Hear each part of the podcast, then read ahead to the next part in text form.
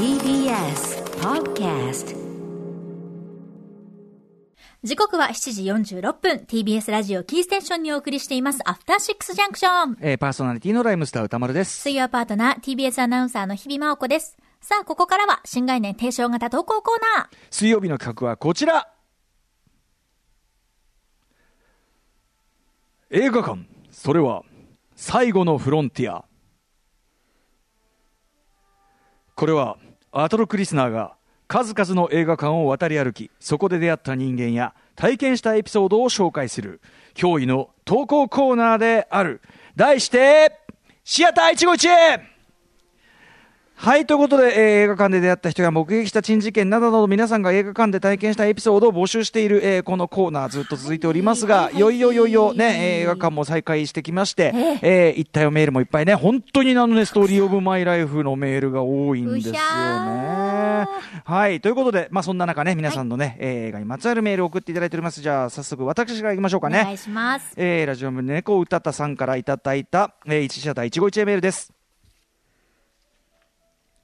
映画館が限定的ながらようやく再開しましたね。そこで思い出したのが2年前の夏、東宝シネマズ日本橋でカメラを止めるなを見た時の思い出です。あれもう2年前なんですね。えーちょうど本作が一番話題になっていた頃、かつ夏休み真っ只中、かなり大きめのスクリーンながら場内は満席。私が席についてしばらくすると、えっ、と、F のホニャララ版、ああ、ここだ、ここだ、と、30代から40代くらいの女性2人連れが隣に座りました。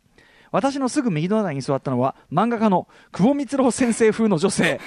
なんですかね、メガネでハットみたいな、そういうことなんですかね。ですね。えというね、えー、光郎先生風はですね、風ですよ。えーは、えー席に着くとぐるりと周囲を見回し、すごいね、満員だね、人気あるんだね。えーこちらの光郎先生風、えーどうやら思ったことや行動をとにかく言葉にする賑やかなタイプらしく、あ、さっきお菓子買ったんだった、買ったんだったんだ、カバンをごそごそ。食べよ、服を開けてもぐもぐ。あ、これ美味しい。200円だって。200円でこれならお得だよね。と、ひとしきり実況。ね、無駄口というね。えー予告編が始まると、えー、全然面白そうじゃない。何これよくわかんない。全然頭に入ってこないんですけど、と作品ごとに感想、主にディスりをぺちゃくちゃ。えーずっと続くディスりコメント実況に私は、もしやこの、えー久保光郎先生風、風ですよ、風ですよ。えー上映中もこの調子で感想を話し続ける気か、ちょ、ちょっと不安になってしまいました。私はその日がカメラを止めるのは初見、1回目だったんですね。先に見た友人だから、えーネタバレ禁止と釘を刺されていたので、えー極力事前情報は入れず、初見をとても楽しみにしていたのです。この調子で、光郎先生風のコメントを聞きながら見ることになるのか。まして、光郎先生風が2度目、3度目の鑑賞で、先の展開まで実況されてしまったら、この席は外れだったのか？えー、光郎先生風頼む。そろそろ本当に久保光郎先生にいい迷惑ですよこれ。光郎先生風頼むそろそろ黙ってくれと念じる中本編が始まりました。まずはこれもういいのかな？2年経ったら。いいのかな？こいいのかな？いいのね。カメラはネタバレのこある種の構造に関する話ね、うん。前半のゾンビ映画シーン。ああはあはあはははと光郎先生風は要所要所で笑い声を上げとっても楽しそう、笑うタイミングも秀逸。ゾンビ映画のツボを抑えた笑いに光郎先生風分かってんじゃん。と当初の不安はすっかり解消、えー後半のネタね、まあ、ある展開に入ってからは光郎先生風はさらにヒートアップ。わははあははと大笑い。光郎先生風のミリアクションにつられるように私も近くの席のお客さんも一緒にケタケタ笑いながら楽しく鑑賞できました。上映終了後には面白かったねと賑やかに席を立つ光郎先生風に本当に楽しかったですねと声をかけありがとうと握手を求めたいくらいでした、まあ実際声をかけていないんだけど、日本の映画館ではバカバカしいくらいのコメディ映画でも静かに見ることが多いもの。もちろん他の方の鑑賞に邪魔になるようなやじや大声は慎むべきですがあまりにもシーンとしているのもなんだかなと思うこともあります。そんな中ツボを抑えた光郎先生風の隣で見た。カメラを止めるのは本当に楽しい映画体験となりました。満員の会場で見知らぬ誰かと隣り合わせに同じ作品を楽しめる。映画館って本当にいいものですね。ええ。あー。まずカメラを止めるなでね満席っていうのもね、まあうん。懐かしい感じがしますね。ね。2年も経ったんですね。ねえまあでもたった2年ではあるんですよね。で、そんな中で、まあでも確かに、あのー特にカメラを止めるなとかね、まあうん。コメディ映画全般さ、やっぱり本当はもっとね、笑い声がドライブしていくっていうか、うん、そんぐらいが本当はね、雰囲気的には望ましいじゃないですか。そうですね。突っ込んじゃうくらいでもね。うん、で、やっぱそのカメラを止めるのは、やっぱり僕が見に行った時も、やっぱりその、なんていうかな、会場全体の、こう、楽しもうという空気そのものがね、あの、面白みにこう、ドライブをかけてるようなところやっぱありましたしね。ね一人が笑ってくれると、私の笑い声も楽に出せるみたいな。この久保光郎先生風のね、風のこの方ですけどね。そう手前のところのね、うるせえ感じ。まあでも、とはいえ、まあ全体に日本の映画館ね、まあ普通の他の国とかと比べたらもうちょっと静かすぎる。ね、あの向こうの映画監督なんか不安になるっていうね、え。ー、えー、言いますからね、やっぱね、ああ、これだめだ、失敗したと思ったら、いや、日本の観客は静かに見てるのが一番リスペクトを示してるんですよなんて、まあ、よく言われる話でありますが、とはいえコメディとかはね、やっぱね、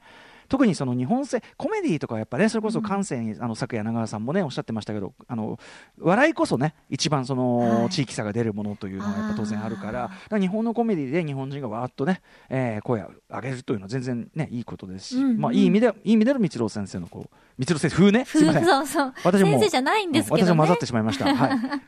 いい感じになったんじゃないでしょうかね。えー、でも確かに今日あの映画館に久しぶりに行った時に、うんうん、泣き声っていうのもあるんじゃないかなと思って。やっぱり周りない泣いてましたか？はい。くすん、くすくすっていう、こう、あの、泣き声のあばらいじゃなくて、くすんくすんっていう音が聞こえると、ねはい、自分もなんかこう、我慢しなきゃって、なぜか一人で見てるのに格好つけて我慢しなきゃと思ってた気持ちが、後ろの人も泣いてる、前の人も泣いてる、私も泣い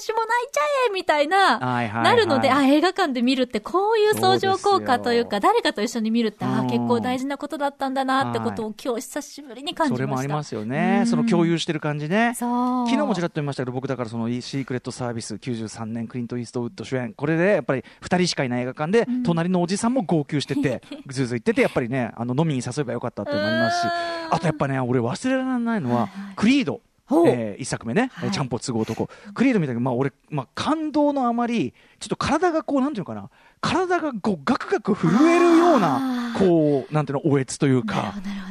クライマックスのところでガーってなったんだけど、うん、そしたらねやっぱね席を挟んだ反対側のおじさんも、なんか似た感じの、なんかねこうガタガタ体全体がこう震えるように泣いてて、なんかね、あやっぱそれぐらいやっぱ心の底からこう湧くような感動が来るっていうのは俺だけじゃないんだと思ってね。そこは良かったっすよね。仲間がいると思うとより感動が実感できるっていう、うん、まあ、一方で俺2001年宇宙の旅小学校4年で初めて見た時に、はい、猿が進化するシーンで泣いちゃったんですよ、えー、そのなすごいと思ってこの表現そのものに、うんうん、でもそのそんなとこで泣いてるやつはいなくて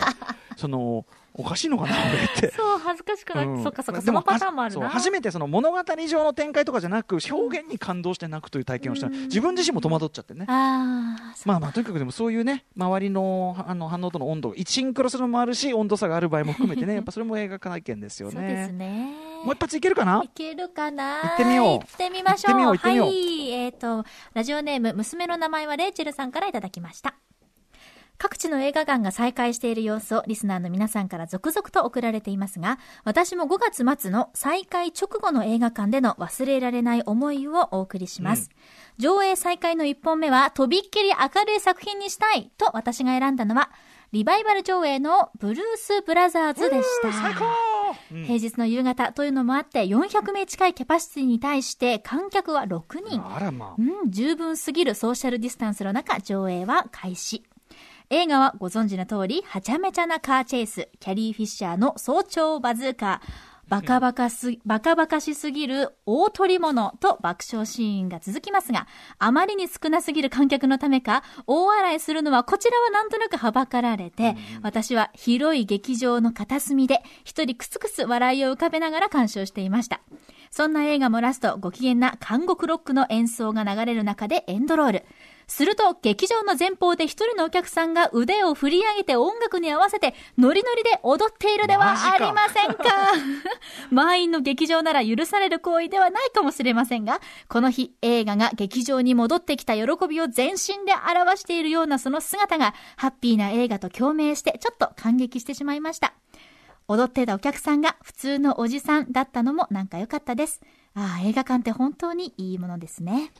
はい、ブルース・ブラザーズ、まあ、1980年のアメリカ映画、えー、日本では1981年公開された私もリアルタイムでもあの もうねあの日前に日比さんにあの、うんうん、なんだ映画の中のダンス特集の中ではいちょっと一回おすすめ。本当にねあのもしご覧になったことない方いたらあのこの世で一番楽しい映画の一つです。本当に、あの、本当に楽しい。まさに最高とびっきり明るい。うん、最高です。本当に最高なんです。あのーなんですけど、まあ、ぜひ見ていただきたいんですが、特にあの、そのラストの部分っていうのは、あの、刑務所でね、えー最後にその、もうと捕まっちゃったですね、ブルース・ブラス主人公の面々が、ば、あの、囚人たちに向けて演奏してると。で、えっ、と、韓国ロックを弾くんだけど、そこで、あの、囚人たちがたまらず、こう、食卓っていうか、こう、並んでるんだけど、その食卓の上にバーンって飛び上がっちゃって、みんなが踊り出すって要するにたまらず踊り出すっていう場面なんですよ。なので、やっぱりその踊り出しちゃったおじちゃんとね、その状況一致してるし、あなんつうかな、可愛いよね。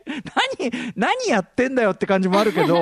なんかやっぱまさにですもんねうそのね、ブルース・ブラザーズ、やっぱりそのちょっとこう、なんていうの、普通はいけないとされてることをちょっと踏み越えるっていうか、うん。その痛快さがある映画なので、俺はこのおじさんはね、正しい、まあ、特に周り人いなくてね、うんうん。あれだったらねなんか正しいブルース・ブラザーズ鑑賞のスタイルを持ってると思いますよ。うん。いやいやいや、はいいい話でございました。はい。ということで、新概念提唱型投稿コーナー、まだまだ、えー募集しております。歌丸アットマーク tbs.co.jp までです。水曜日はシアター 151A でした。